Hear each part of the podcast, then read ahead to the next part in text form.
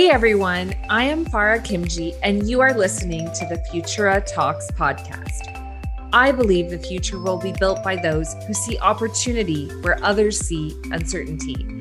It will be built by people that don't look like the traditional leaders of our past, but by women and individuals from diverse backgrounds that see the world differently and who are driven to make it better for all. This podcast will feature these people self made leaders and entrepreneurs that defy odds and are motivated to build a better future. We will also share practical advice for how you can unlock your full potential as the leader of your own Futura. Now, let's jump into today's episode.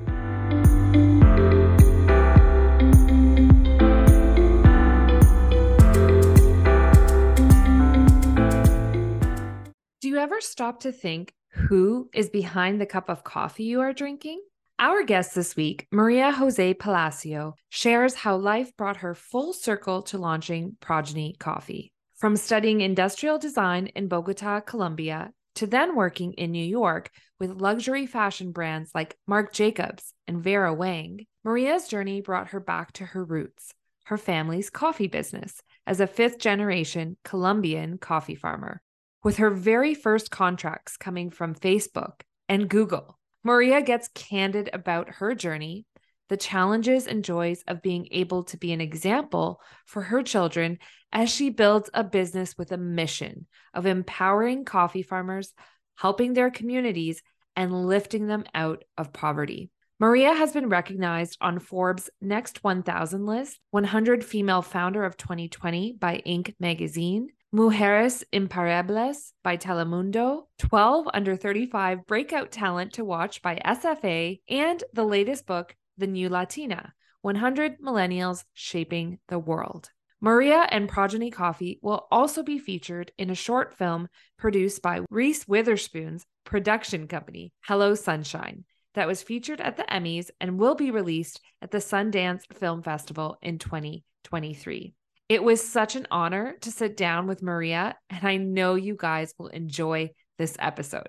So let's dive in. Hi, Maria, and welcome to the Futura Talks podcast. Thank you so much for the invitation. I am so thrilled to be here with you. Yeah. And for those of you listening, Maria is actually in Colombia right now.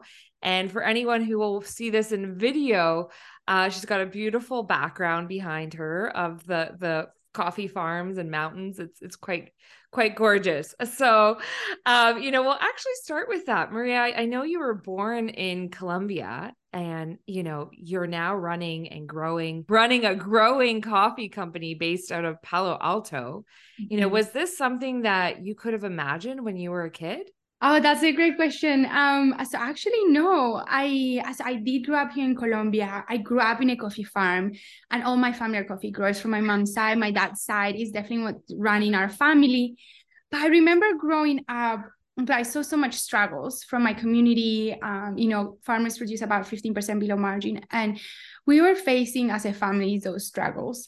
Um, and so as I was growing up, I for me it wasn't viable. Like, why would I stay in some in a place and continue something that's not not being profitable? Um, and I remember growing up being like, I want to do something completely different from my family. I do not want to be associated as being a farmer because it was just being very challenging growing up. Yeah. And so, like you saw you saw firsthand what your family was going through, it sounds like, and you're like, I want to aspire to do something different because this is this is hard.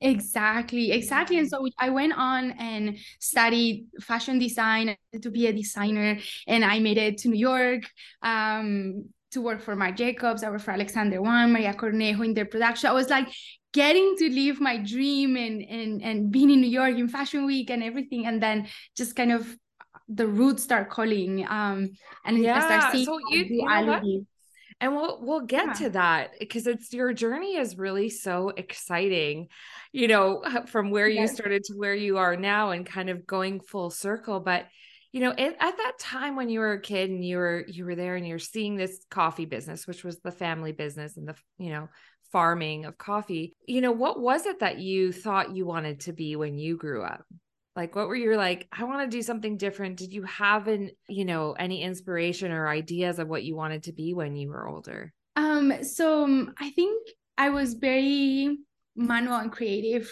And so I wanted to do something creative. I remember that my grandma will sew all of my garments and my grandma will like the best time of the year was when Halloween was coming because she will go all out on designing my Halloween costume and she will sew it herself and she will create like really elaborated.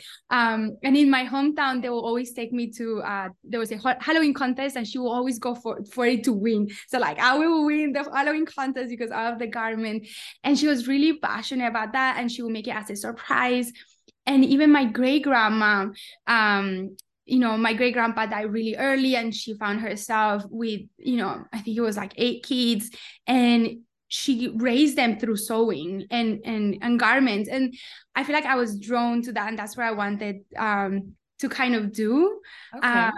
because uh, I was just seeing in the farming industry the narratives of my family things are hard things are hard mm. um, and challenging and challenging so uh, for me it was like why would I stay if it's yeah. challenging Yeah, so you you got, you know, kind of exposure from your grandma then to this world of textiles and and fashion and you know, so I, it sounds like you were a little bit inspired by that and obviously it was fun for you. Those Halloween costumes. I'd love to see if you had any of those pictures still. Yes, I do. Um, I'm sure you do. Yeah, you'll have to share them with me.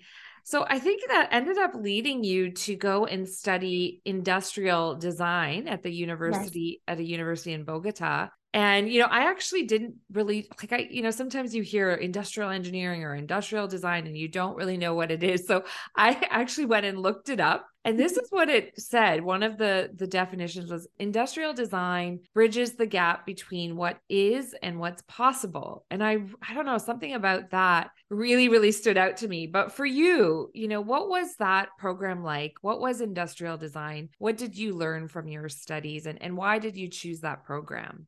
Yeah, so I knew I wanted to do something creative, and I knew if I would just go and study fashion design, it will segment me. Mm-hmm. And but then industrial design, especially in that university, was very broad. It was coming into a problem and, and designing a solution, finding the solution, analyzing the whole system and methods. And the solution could be anything. It could be a garment, it could be a service, it could be anything.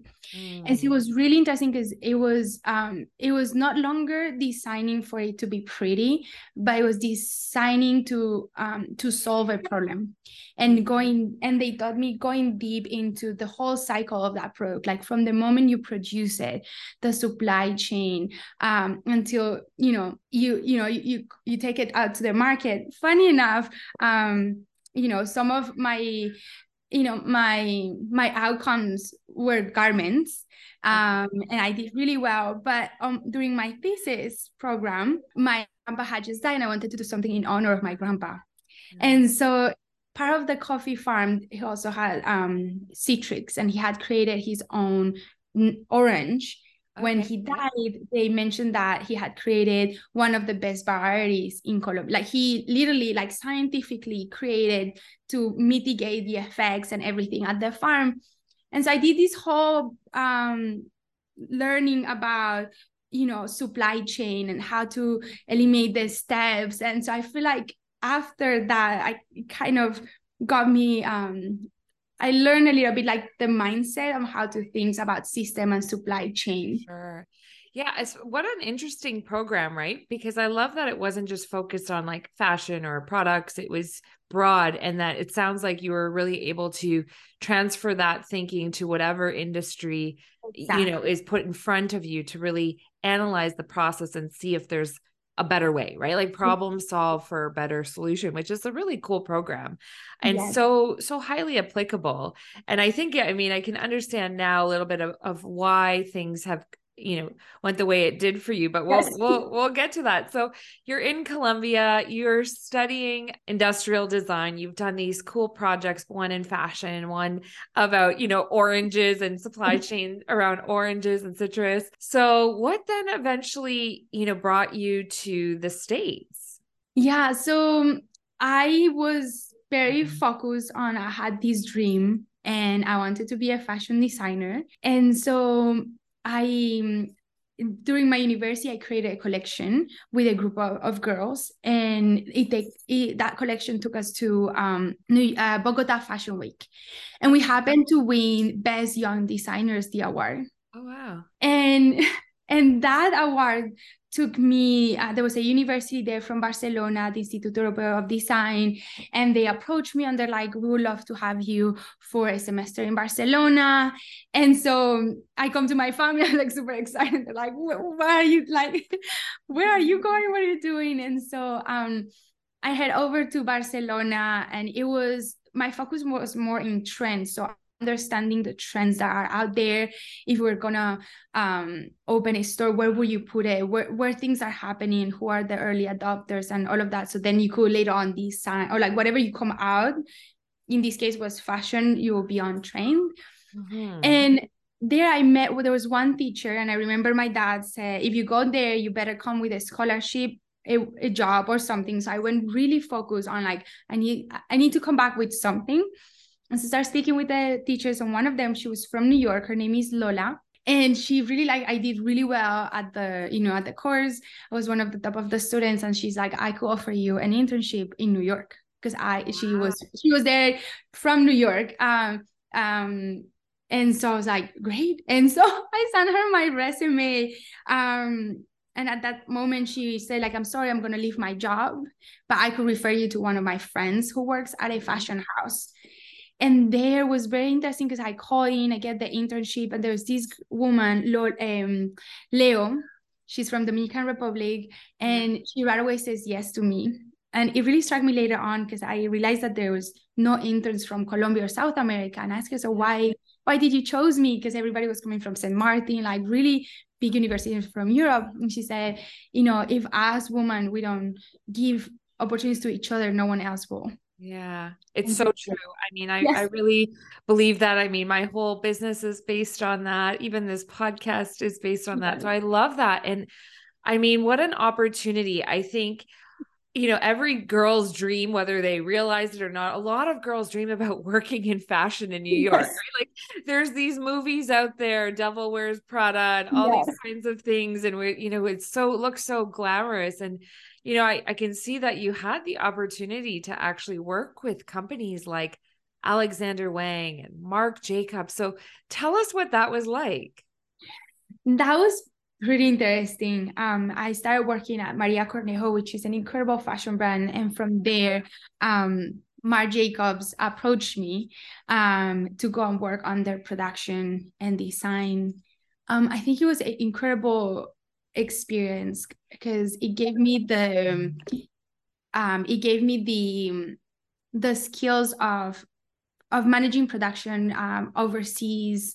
Uh, I was managing all, all, of their overseas production, and so all the the factories um, in Italy, uh, France, Romania, wow. and so being in that like really fast um, environment on you know taking the um, the designs and the concept from Marc Jacobs himself all the way to customers pretty interesting yeah. um which you don't i have really a marc jacobs bag so who knows yes. maybe you were part of the process back then yes and you never know what skills you're learning that's going to help yeah. you later on um because definitely those skills but it was very very interesting because I did got to go to New York Fashion Week. I needed to be at the fashion show because I needed to see what was the collection to be able yeah. to produce it later on.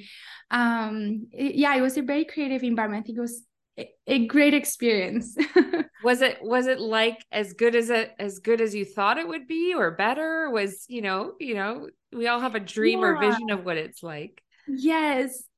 So I think what I what I got there, uh, I mean, there was an incredible opportunity. The girl, I met incredible friends there. Um, but I realized that there was something missing inside me yeah. that I felt purposeless. Like the fact of creating a garment to create a garment for fashion's sake yeah. um was not fulfilling me. And i remember feeling like what am i doing with my life? Like this like in theory like you said everybody dreams to have this type of job and be here. And like there's like girls that would die for that. And i'm here i'm from colombia i'm from a farm and i made it to new york to my, like to be in that house. And but i realized i was not doing anything purpose. And yeah. purpose and like just drives me. And i will travel back to colombia and i will see that the duality and discrepancy of my life there and here. And so there i felt like there was something missing and i realized that i had reached there but no longer was my dream. Yeah it's it's really interesting because i feel like something similar happened for me where i kind of you know climbed the corporate ladder in finance, ended up working in commercial real estate, to then working in a very senior finance position at a private equity firm, which could have led me down the track to becoming a CFO at a big real estate company.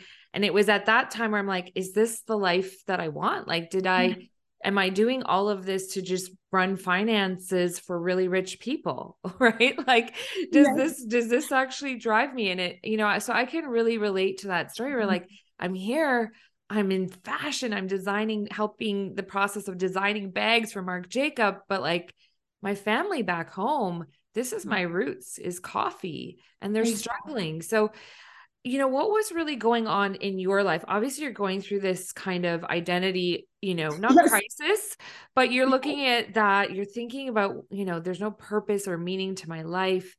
So what was going on really when you decided that you were going to transition out of fashion to then starting progeny coffee or moving back into the coffee business? Yeah i think it was like you say it was a process. Yeah. um and there were multiple things that came together.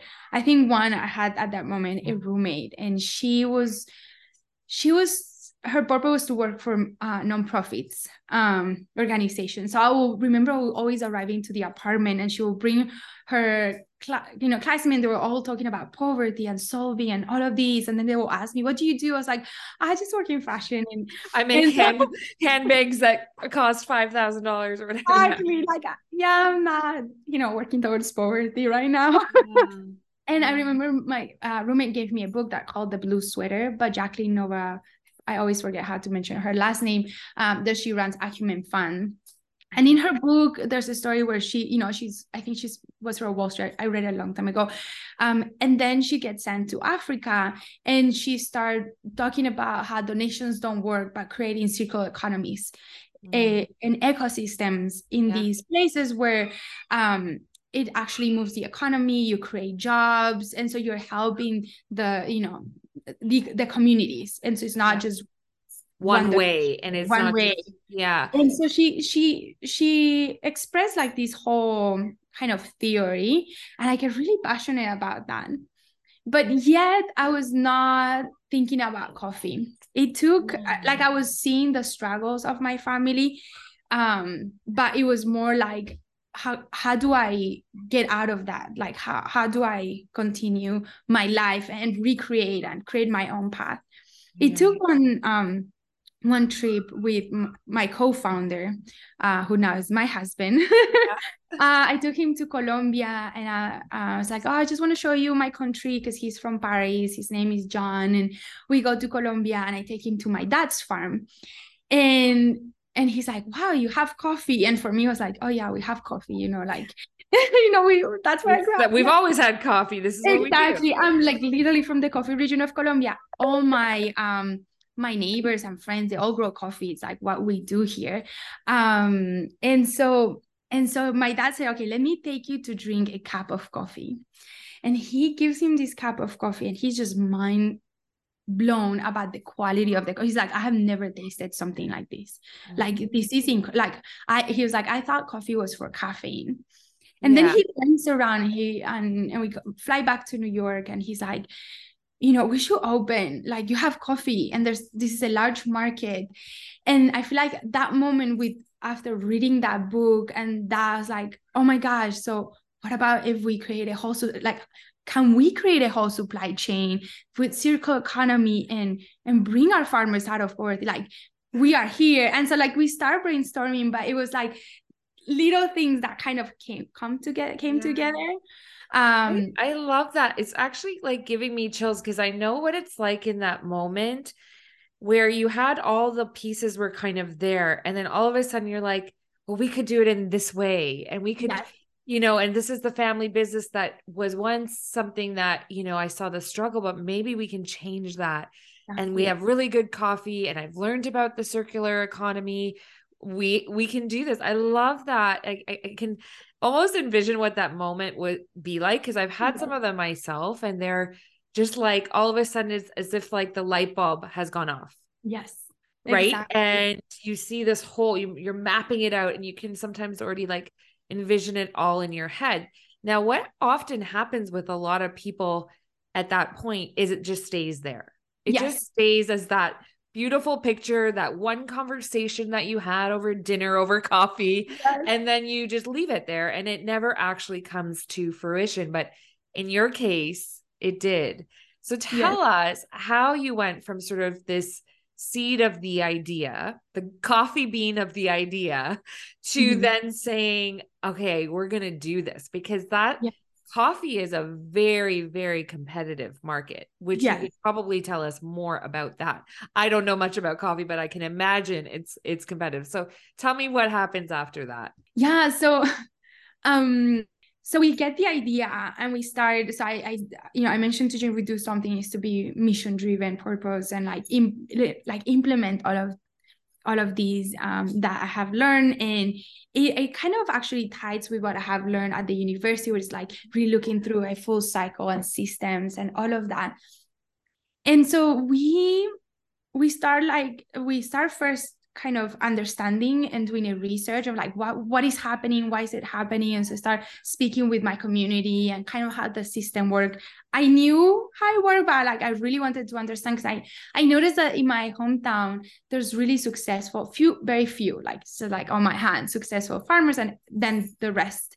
And i wanted to understand what was happening how the and one of the things i noticed was like they actually got university so they were approaching farming as a company as actually as your product, my brand, my company. Whereas all of us, it was just a pass on trade that we were just growing coffee, doing the same way like everyone else.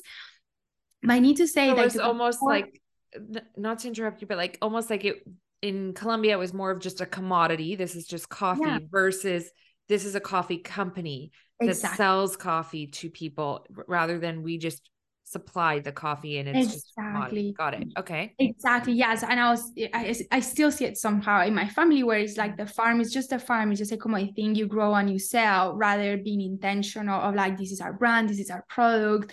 And i feel like that's something that i i kind of we kind of saw that that lack of education accessibility of information and then those who actually went out get their masters outside and kind of got um, present to like much bigger. But it did took us four years to open Progeny Coffee. And the reason for that was John had a full-time job. I was still in fashion and it was really hard to like imagine you just quit from a day to another. Yeah.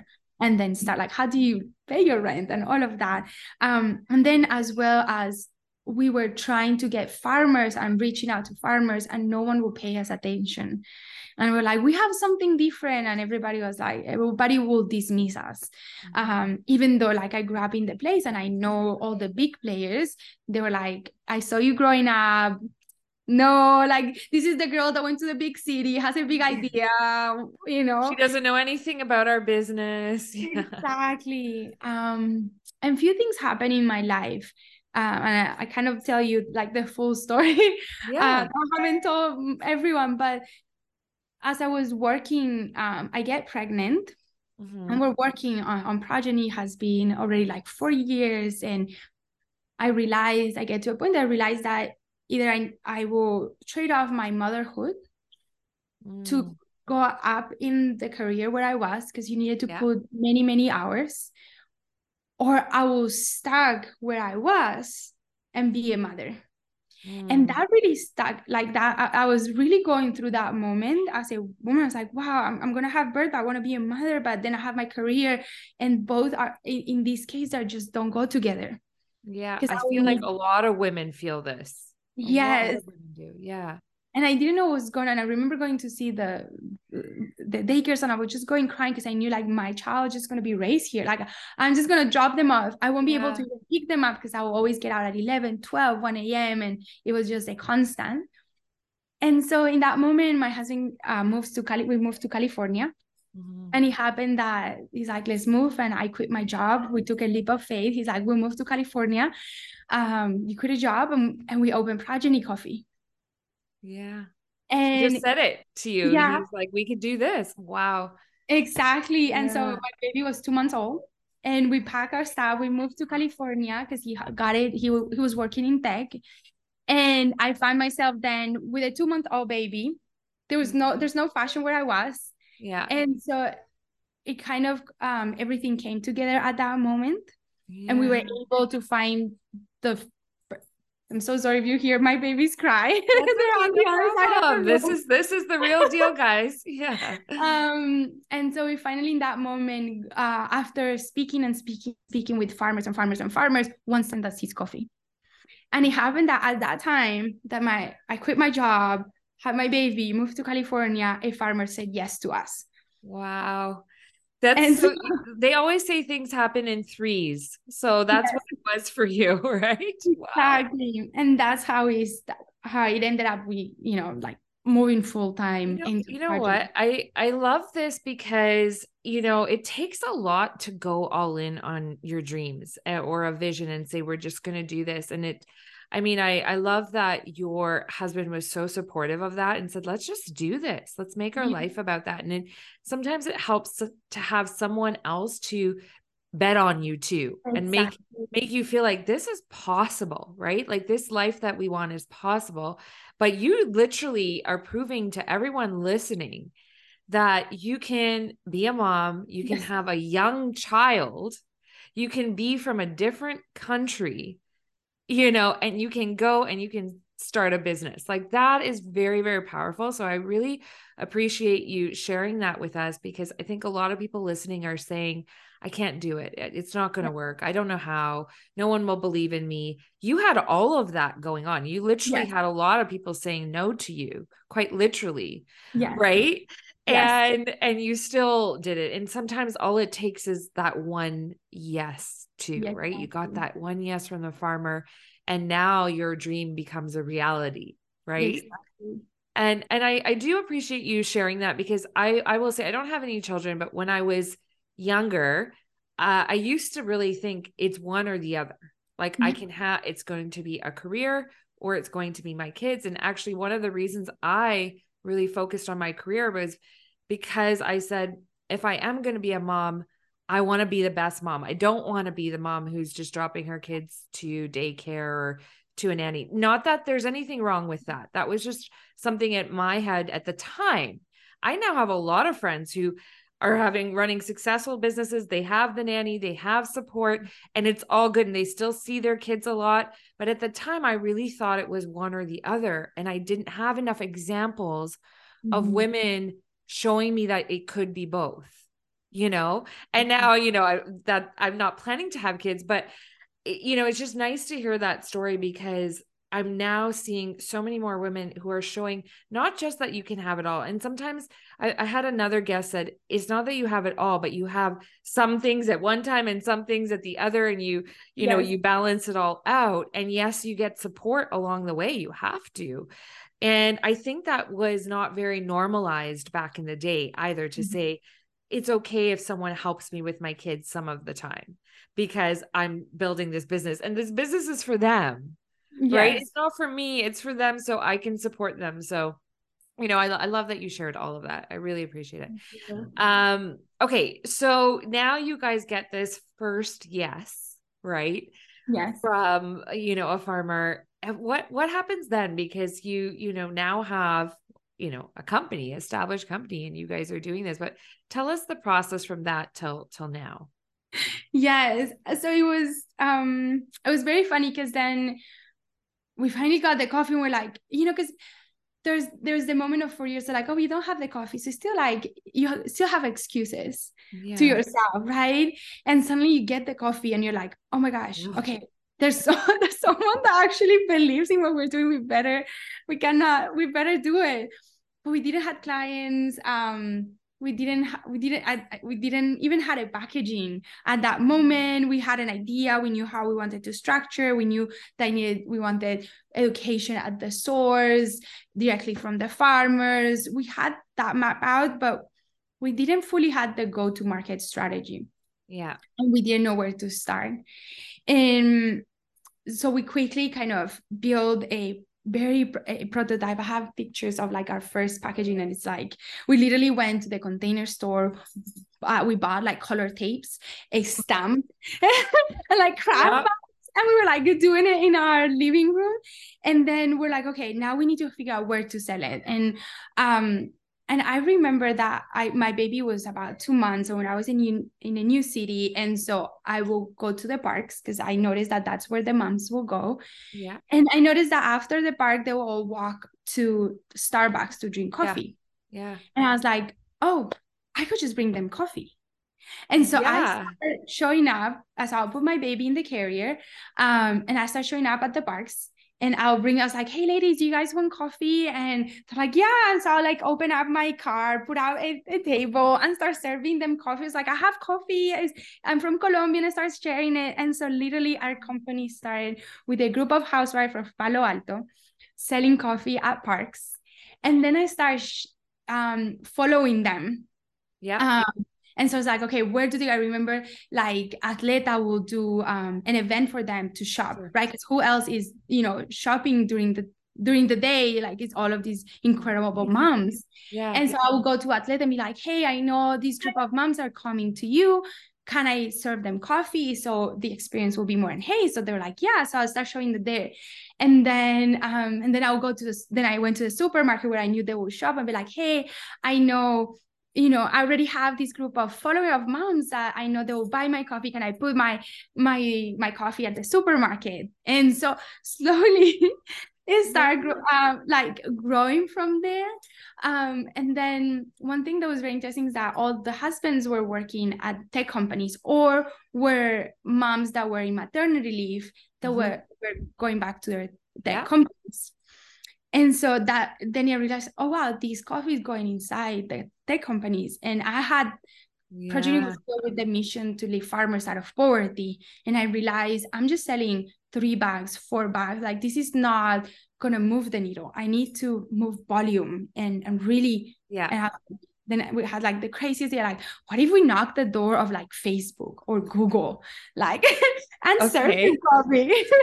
and like literally we went, we jumped from like the park to like serving these tech companies but it was out of the relationships i created at the park and yeah. like you say you only need that one person and there was that like some that were like working for one of these tech companies that they their husband loved it they loved it start sharing with their you know with their coworkers um and it was really funny because then they gave us information of the buyer of one of these massive tech companies and we started emailing them and it took nine months of emailing them with no response until someone responded nine months later.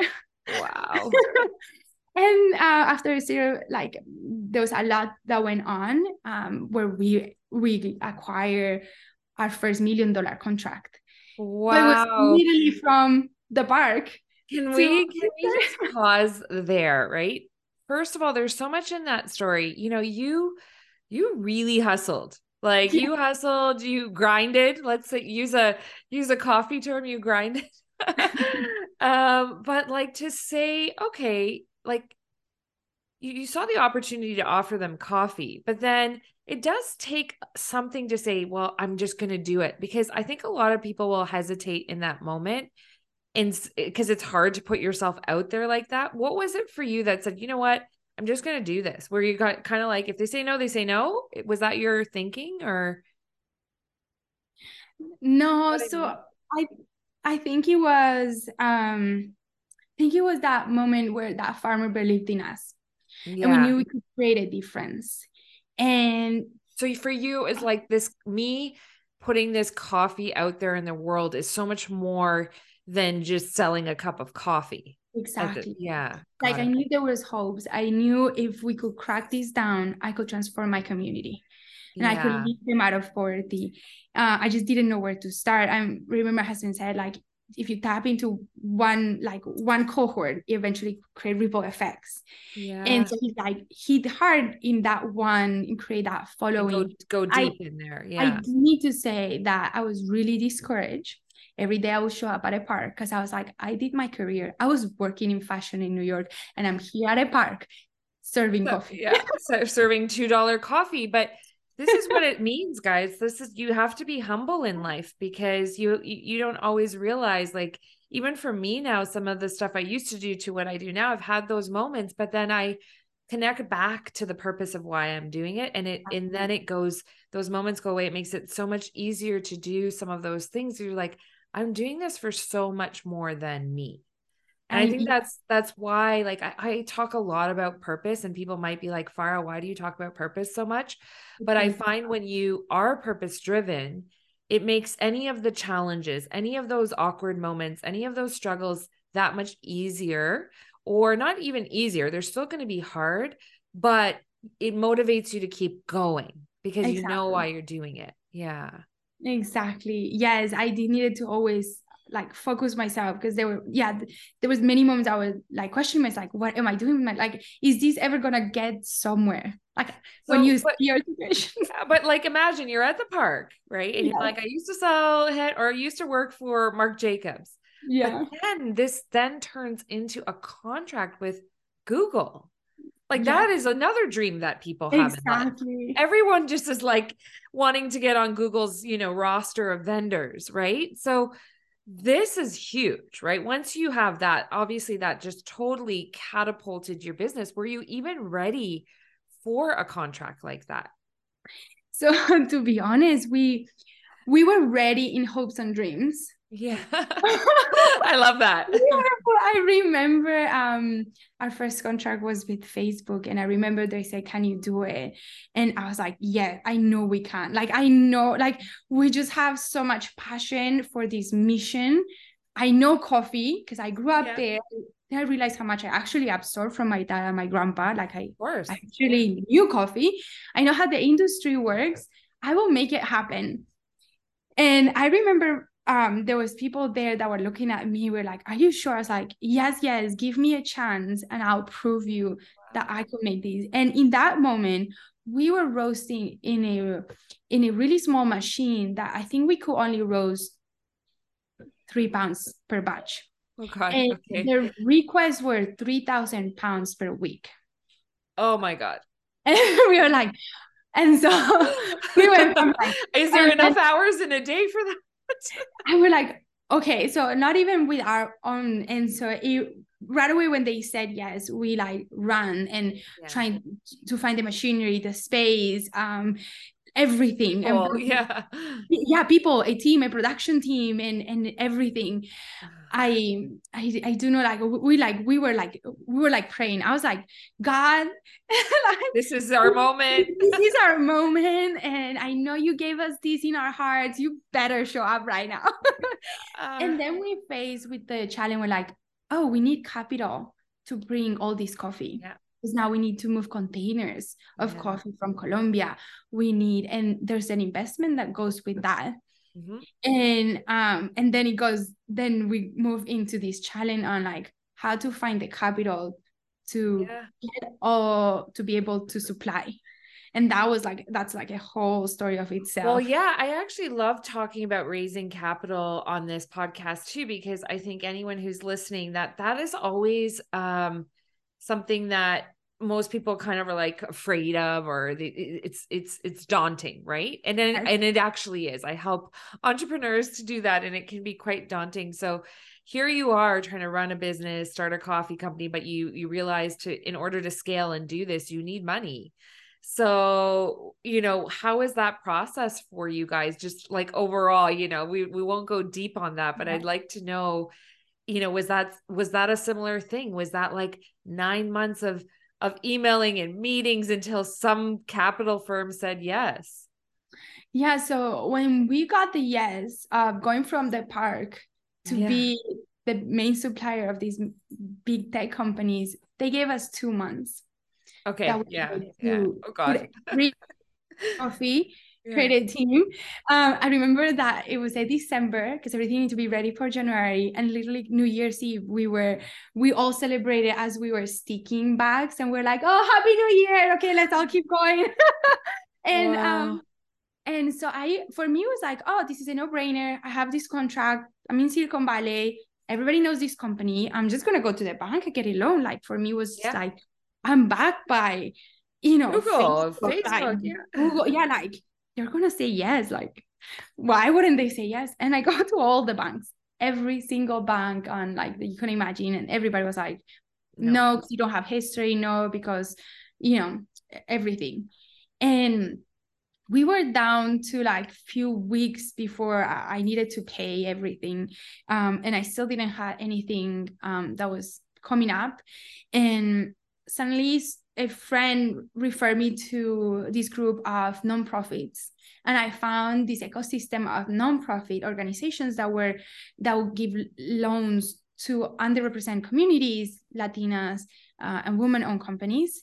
Okay. and their their like their logo like sorry their pitch is like we're the first to believe to her mm. um which was really beautiful yeah and so it was the first time that i was not asked for my score or your past financials but they were speaking to me okay what is your opportunity?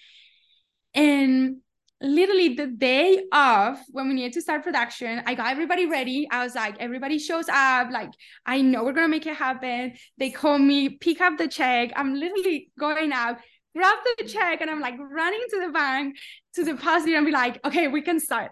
we can pay people, we can start. We can wow. Start. What a what an amazing day. And I'm so glad organizations like that exist because how do you get your first start, right? Like especially as someone who is an immigrant to the country, you know, they always these the banks are always looking for history.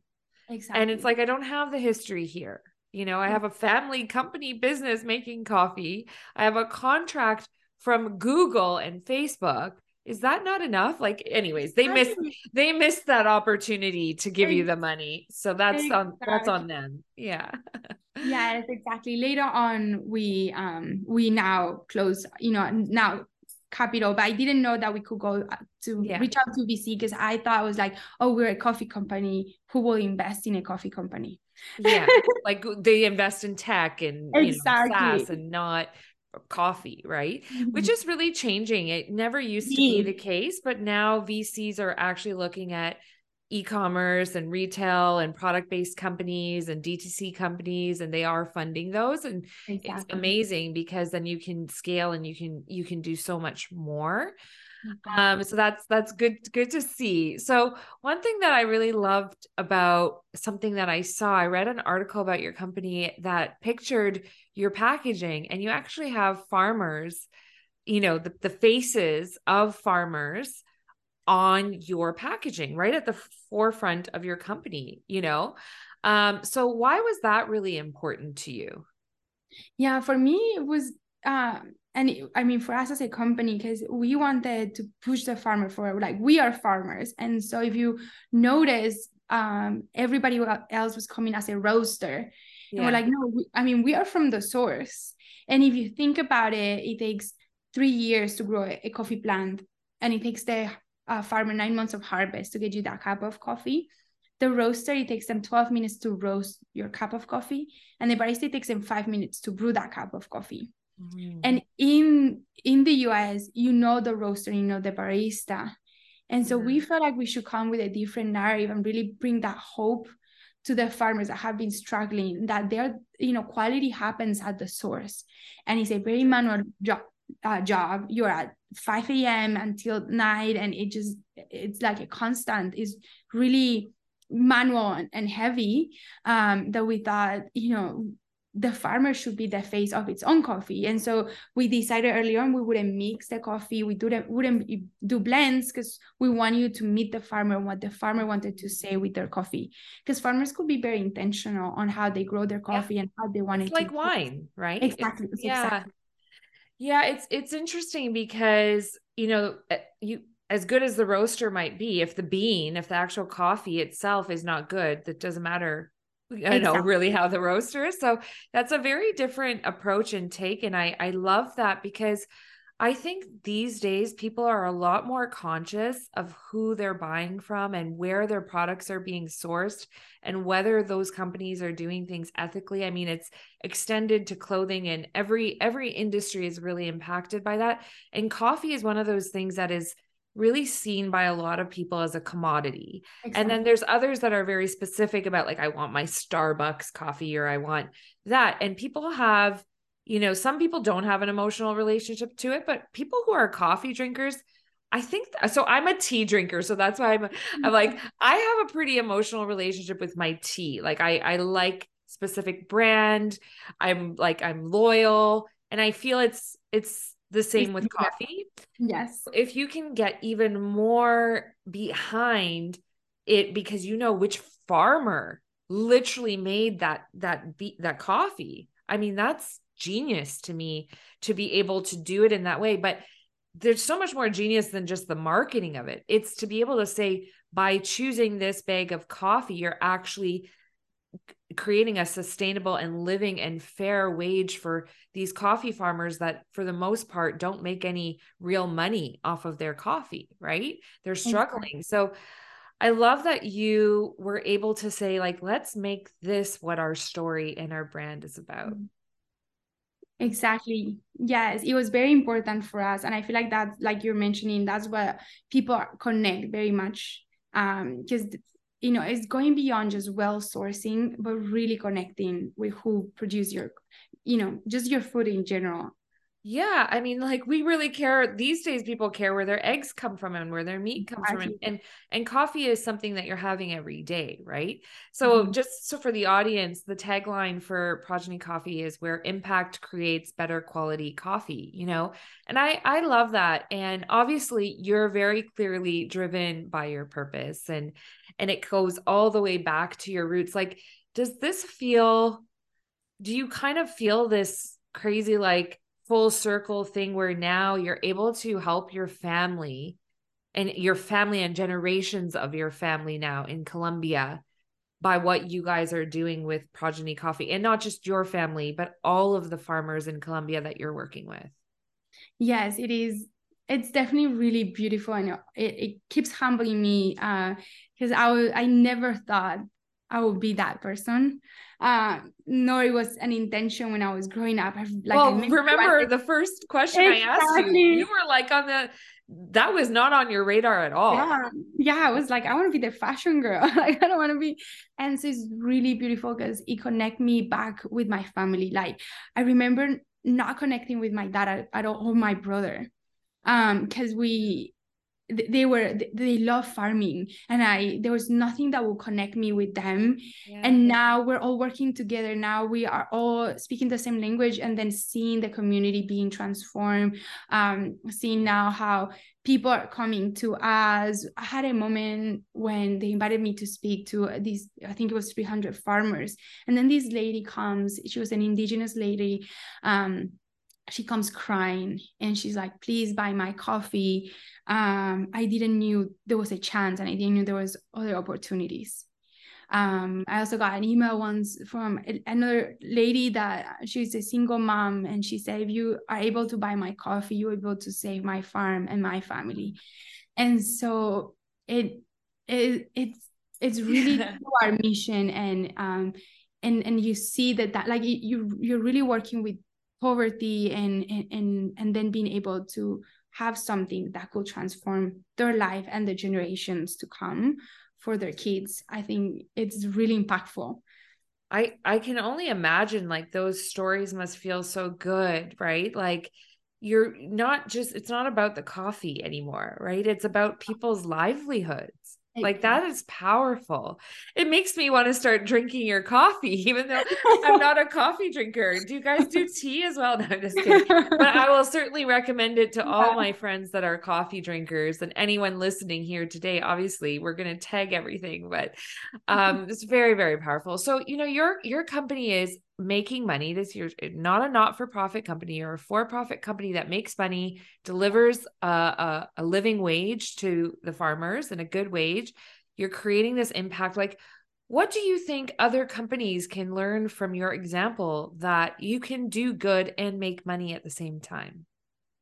Yeah, and we always say this that, you know, profit shouldn't come at the expense of poverty. And I feel like as now in where the world is with so many struggles, I feel like as new businesses uh, when you we're gonna start a business or you know or if we're in a corporate setting i feel like now we do have a responsibility to go deep on how we source things who yeah. we source them it's no longer um enough to just you know buy like if, let's say i'm doing cookies i'm just buying organic you know off the shelf materials but really we could now have an opportunity to really go deep and put our money where you know our values are and things are going to start shifting the the world.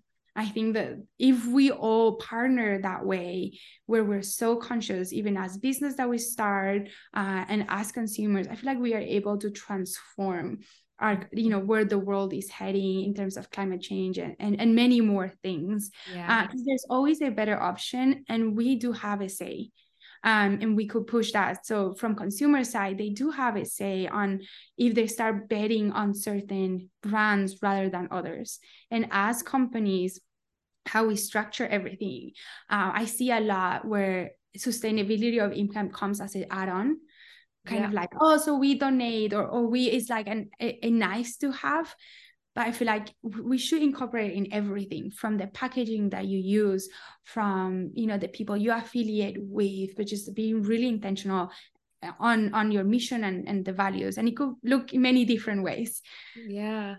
Well you know what's really interesting that what you studied in school really plays a part in all of this, right? So being able to look at every part of the process and say, who are the people behind this? Who are the communities behind this?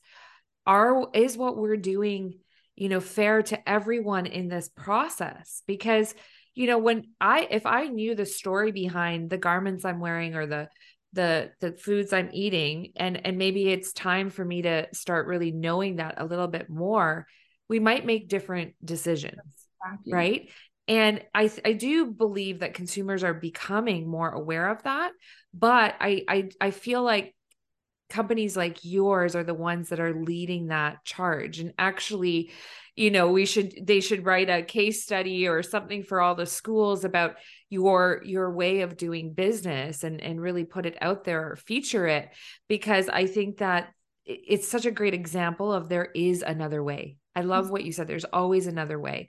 And and and leading into that you know what? It's been a very exciting year from what i can see for you where you actually got featured. You were part of this you know the Stacy's Rise project, right? Mm-hmm. And you were then selected as a finalist and starred in a short film alongside two other, you know, purpose-driven entrepreneurs. And it was actually Reese Witherspoon's production company, Hello Sunshine, yes. that created the film and it got featured at the Emmys. Like this to me I'm sure you were not ever thinking that. Yeah. So, what was that experience like for you? And, you know, how has your business been impacted from that? Yeah, I I think I I still can't put it in words. Um, because as a small company and mission driven, we have been trying to put our voice out there, and people to see and lead a narrative to be able to transform communities. Um, and so when we first got that email, I literally got in tears. Yeah. like we were jumping. I was like, oh my gosh, like it just feels like you're into something and we could change something and we create a change and people are noticing. And if we keep doing that, it will not only be few farmers, but a whole community, a whole mountain. And we always say we need to be shaking mountains and transform our mountains here in Colombia. Mm and so it was a really beautiful experience because they also were really intentional. So um you know it was you know reese witherspoon really wants to amplify female voices. Yeah. And then the whole crew that arrived was all women. And it was a you know female writer female director uh ruby was the one that i wrote. know. Ruby ruby Kaur is from my hometown right? Like or where no i live toronto. Yeah she's from scarborough which is. You close to me. Yeah uh-huh. and so it was really it was also really impactful um to be surrounded of these really incredible women that wanted to then elevate others so it was an incredible collaboration um one thing that was funny was that I I asked them. My house was really messy that day because I couldn't get it all together. In my girls were crying, and my girls were crying, and and I asked them, "Can you just like make sure like the shot is like really nice and like just don't get this mess that is here? I'm sure you could make it look." And she's like, "No, I wanna." She's like, "No, no, no. I want to show people so they could relate." real deal. This is what it is like this is what it is like to run a business from home with two young kids. Yeah. yeah of course, you're like, they're gonna make it look pretty, but no, that's awesome. Yeah.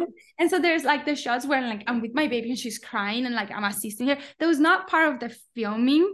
Yeah. That was really happening to me. And I was trying to to like film and she wanted to be here and the other one was down there and like she was crying. And and like that it happened that I ended up in, in the film which you but it was um it was beautiful. Um and then they went all in on like we wanted to show at the emmys. And um i think that you know i, I still think and i tear but it was a surreal moment for us. Yeah um, i yeah. I, mean, so I don't know what i'm doing but it's just like you know i feel like and this is a message that i always say to people I didn't grow up in, in a very abandoned house. It's like from farm, small community. And circumstances, our circumstances shouldn't define us. Mm-hmm. And I see so many people kind of blocking it, like, I don't have the connections, I don't have these. Yeah. And it was that moment that you're like, wow, like you could dream and you could it could happen really hard but it will happen and so it was very impactful to see the film during the emmys with my girls and they were like that's mom. And they keep screaming, that's mama, that's mama, that's mama. And, I and then like, they were on too, right? Exactly. So. And there's like, yes, baby, yes, because you could also be there later on yeah, when you grow up. I, you know what's amazing about it too is there was no way that you could have known by taking your coffee to the park that day exactly. that, that this would have happened. Exactly. You just believed in what you were doing. And I think sometimes we can dream big. It's amazing. And I always tell people to, but you don't even realize you can dream like things will happen beyond those dreams. Like this, like this opportunity for you. There's no way I don't think that you could have dreamt that one up. Exactly. And look at right. So when you dream big, it just inspires you to keep dreaming bigger now, right? Now that this has happened, you're like, well, who's next? Is Oprah next? Right? Like yeah you know, if she was still doing her favorite things, or you get an Oprah magazine, like it's possible, right? I think exactly. Reese Witherspoon and Oprah are friends. So I'm just planting this. I'm planting the seed for you. no, we're getting ready because the launch of the film is during the Sundance Festival. Yeah. And so that will be another experience which we're really looking forward because I know I know I was like just am so excited for you. And you know what? This this Hello Hello Sunshine and this opportunity for you is actually how I found you because once it happened, you know, there was a lot of posts on LinkedIn and I mm-hmm. just I quickly went and I looked at all three of the people featured in the in the film and I reached out to all of you and you you wrote back and I was just like this is a once in a lifetime opportunity for me, you know, to have a guest like you on my show and to get your story out there. Like that was what was most excited exciting for me is to give you a platform to tell your story of you know progeny coffee coffee and what you guys are doing. So thank you for that. Um, with that i'd love to ask you like what are your plans to you know obviously now you've been getting a lot of exposure and awareness to your business. So how do you guys plan to continue growing and scaling your business? Yeah, um, yeah, it definitely gave us a lot of exposure, and I think it put us in a different platform where now we get you know, we just got invited by like the CEO for a private branch in New York. It's like that never happened to us before. And so it's getting us to a different level where we could push our voice and our story out there. So right now we're really focusing on keep pushing our story, creating this movement of just, you know, where you how you purchase matters and making sure there's that awareness of what's happening. And i feel like the, the more we do that more people are understanding the more we're growing as well in um, in sales which has been crazy. This year we grew 266% which we couldn't have imagined that that yeah. was. Like in day day to day doesn't feel like that once we zoom out you kind of see the growth. Um but as a team we decided we need to keep authentic be out even more authentic humble and push our farmers voices out there. Yeah. And so um, i feel like we're having trying to be very um, intentional of keeping our roots and our authenticity that i feel like that's what are you know the people that love progeny is what they're drawn to yeah, because it can be very easy to say we're getting all of this attention, and then you can go down a very specific path that everybody else follows to build and grow their company. And along the way, you've lost what was like special about why people are actually buying from you. So, I mean, I, I can already tell that, you know, keeping the farmers right at the forefront of your business, it's, it's on all your website, it's on all your packaging, it's on all your messaging. And I know you will stay true to that. So that's very, you know, I'm happy to hear that. Do you guys have plans to kind of scale the product more so globally? Will we ever see the co- coffee here in Canada to purchase? yeah so we're now working on um, you know expanding nationally of course hitting uh, national retailers we already distribute throughout all europe okay. and so we are working really hard in that right now on like expanding and moving outside the corporate setting but more on that direct to consumer yeah. uh, in the near future now we're going to start opening our cafe so people could actually immerse themselves into the story and the environment of progeny coffee um, so there's a lot of exciting things. Next year, we'll be hitting one of the major retailers as well of the United States. Um, not yet Canada, but soon. That's okay. We I can we can talk about that offline. You yeah, know, I can I can help you figure out figure out that one yes. for sure. but uh, we do have a lot of uh, subscribers, uh, and we ship out to Canada. That yeah. we do. Okay, that's um, awesome. Yeah. Yes. Yeah, oh, so I can't wait to try it. I will try your coffee for sure. Yes. Um, so so exciting. Your journey and your story is so inspiring. I I know there'll be, you know, in a few years from now, you'll have so much more to share and there'll be stores everywhere and it'll be, you know, quite the journey for you. But if you were to go back and start over again, is there anything you would do differently or do you really think that this is how it was all meant to to go? Um I, you know, as I think back, I love how it started because it always keep us really humble. Um, the one thing I would love, like if I would take time back, was for me not to have um that as I, when as I was growing up in a coffee farm to not have taken for granted and understand the value. You know, sometimes outside people need to you know share you know like bring to our attention the value that we have. And i i didn't saw it. And many times i for example my my brother will always say my dream is to be a farmer. And for me it was like why? Like I like know i almost saw him little for that. And it's something that i regret a lot. And like i didn't know how much value i was growing into um and how important it was.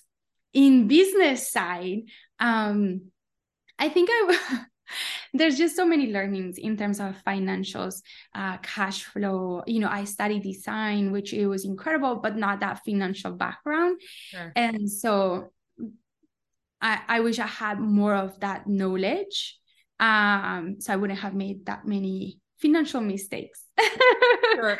and you know what sometimes i find in life both with both of the things that you shared we sometimes have to go on the journeys that we go on so that we can learn from them because maybe if you never you know if you had always valued the coffee from back then and valued what your family was doing then then you wouldn't have gone on the journey of all the things you learned to then come and apply that back to the business later right? And so it would have been very different because now you're actually able to help the family in a very different way had you just always grown up and stayed within that business exactly yes so i think it is you know i we can all say that oh, I wish this, but I I personally believe everything happens for a reason.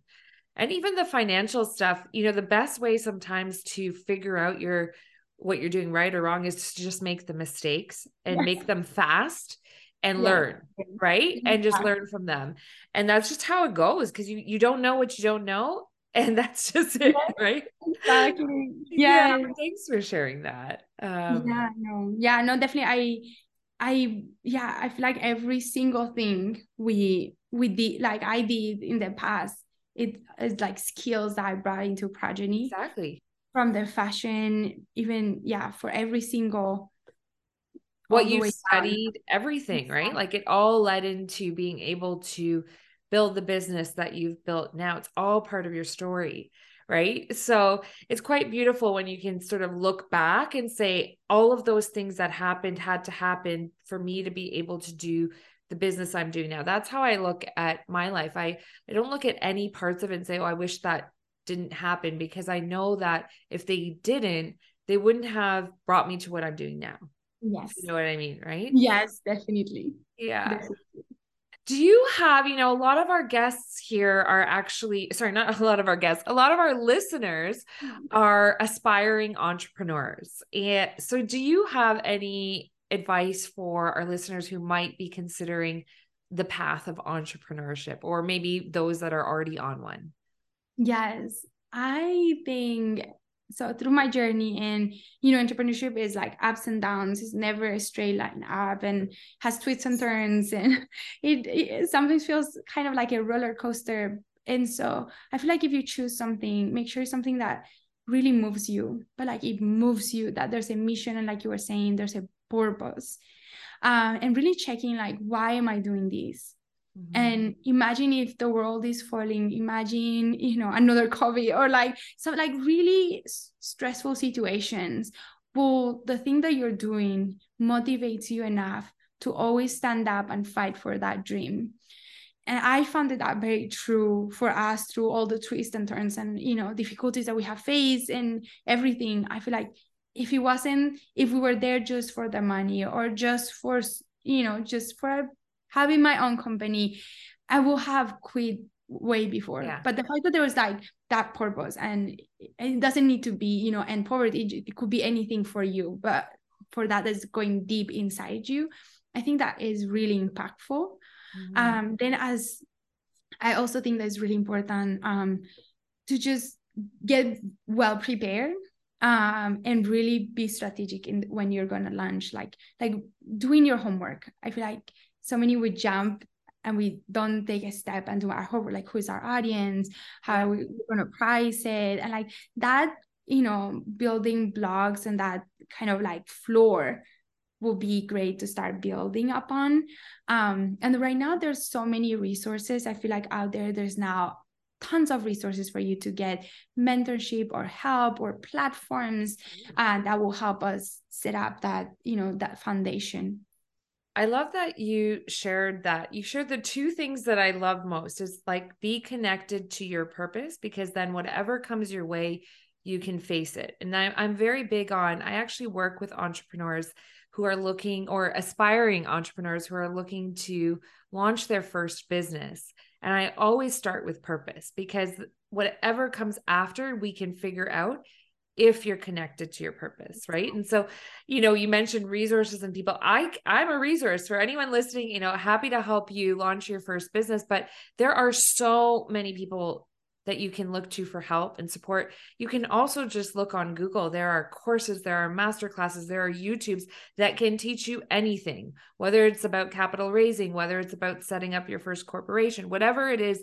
it's all out there, right? Exactly. So I, I agree. It's important to have a plan, to be informed, to do your research, but ultimately to be really connected to your why, because the rest is just, I like to say, is figure outable. You can figure exactly. it out.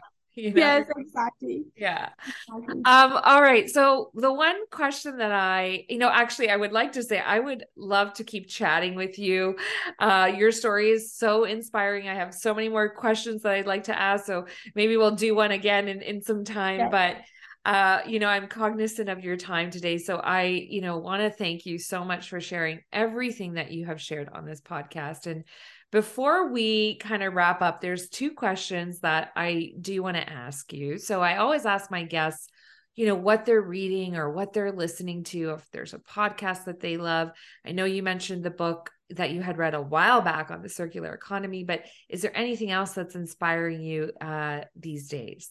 Wow, that's um incredible question. I think there's so many things that inspire me. um, I am a very faith driven person. So I, I do always refer back to my Bible on um on just how to solve situations and everything. Uh, I do follow a lot. I still, you know, from that the blue sweater, I still follow them till yeah. today. It's still very relevant to me and for our business. Mm-hmm. Um, and i feel like i also like to follow like those new role models that are out there that are speaking um, right now. I do try to kind of understand like these new like female ceos that are there um, and how are they spe- how are they thinking how are they strategizing and i try to connect with them a lot um, to kind of see how do i step up to that challenge and so more so of like that one book or that one author um yeah. is just those you know female ceos or not female ceos uh, that you know at a different level what are they doing? How are they thinking? How do they manage their company to be able to rise up to those challenges? Um and so i feel like that that is my current journey right now I love that. I mean, I do the same, right? There's so many amazing role models out there for us to kind of tether to.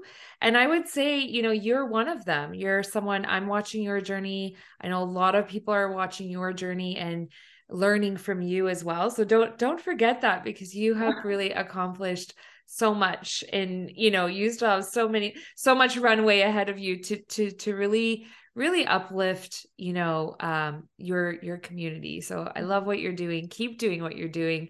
And i'd love for our listeners to be able to continue engaging with you and following your journey. So how can they uh, support progeny coffee? And also you know how can they follow you online? And we'll we'll make sure we add all of those details to the show notes.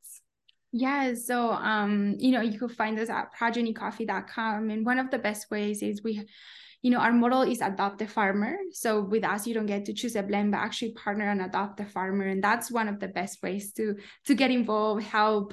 Um, and then, you know, you can find us on social media, on Instagram. Um, my email, if you want to reach out, I'm always available for questions. Um, you know, I'm always open to my journey because I feel like you many times you hear the she started from a garage and then now she's making it and then you like what happened in between. Yeah. I would like to share that like really raw or how the the journey was and what are the mistakes or things um that could have, you know, things that you could do. Um so yeah, I always share my email is maria at progenycoffee.com. It's super simple. Thank you so much for that. That's so generous of you to to be able to connect with our listeners. I I totally agree. It's actually why I started this podcast is sometimes we just hear about it when someone's made it. And I really wanted to be able to share the parts in between and the the the lead up. You know, some of my guests have only been in business for a year or 2 years, right? And so you, you know, you are really uh, so generous for being able to share all of those parts of your story with us today, all of those candid moments, those challenges that you faced. And I actually want to end. I, you know, when I do my solo episodes where it's just me, I like to pull in quotes. But for this one, I actually want to pull in a quote that is from your website that you said. And I want to end on that note. And it's, it's more than just a cup of coffee. It's about everything, even before the bean was ever a bean. Yes. And on that note, guys, thank you, Maria, for being here today. I really appreciated your time. Thank you so much for the invitation. Yeah, thank you.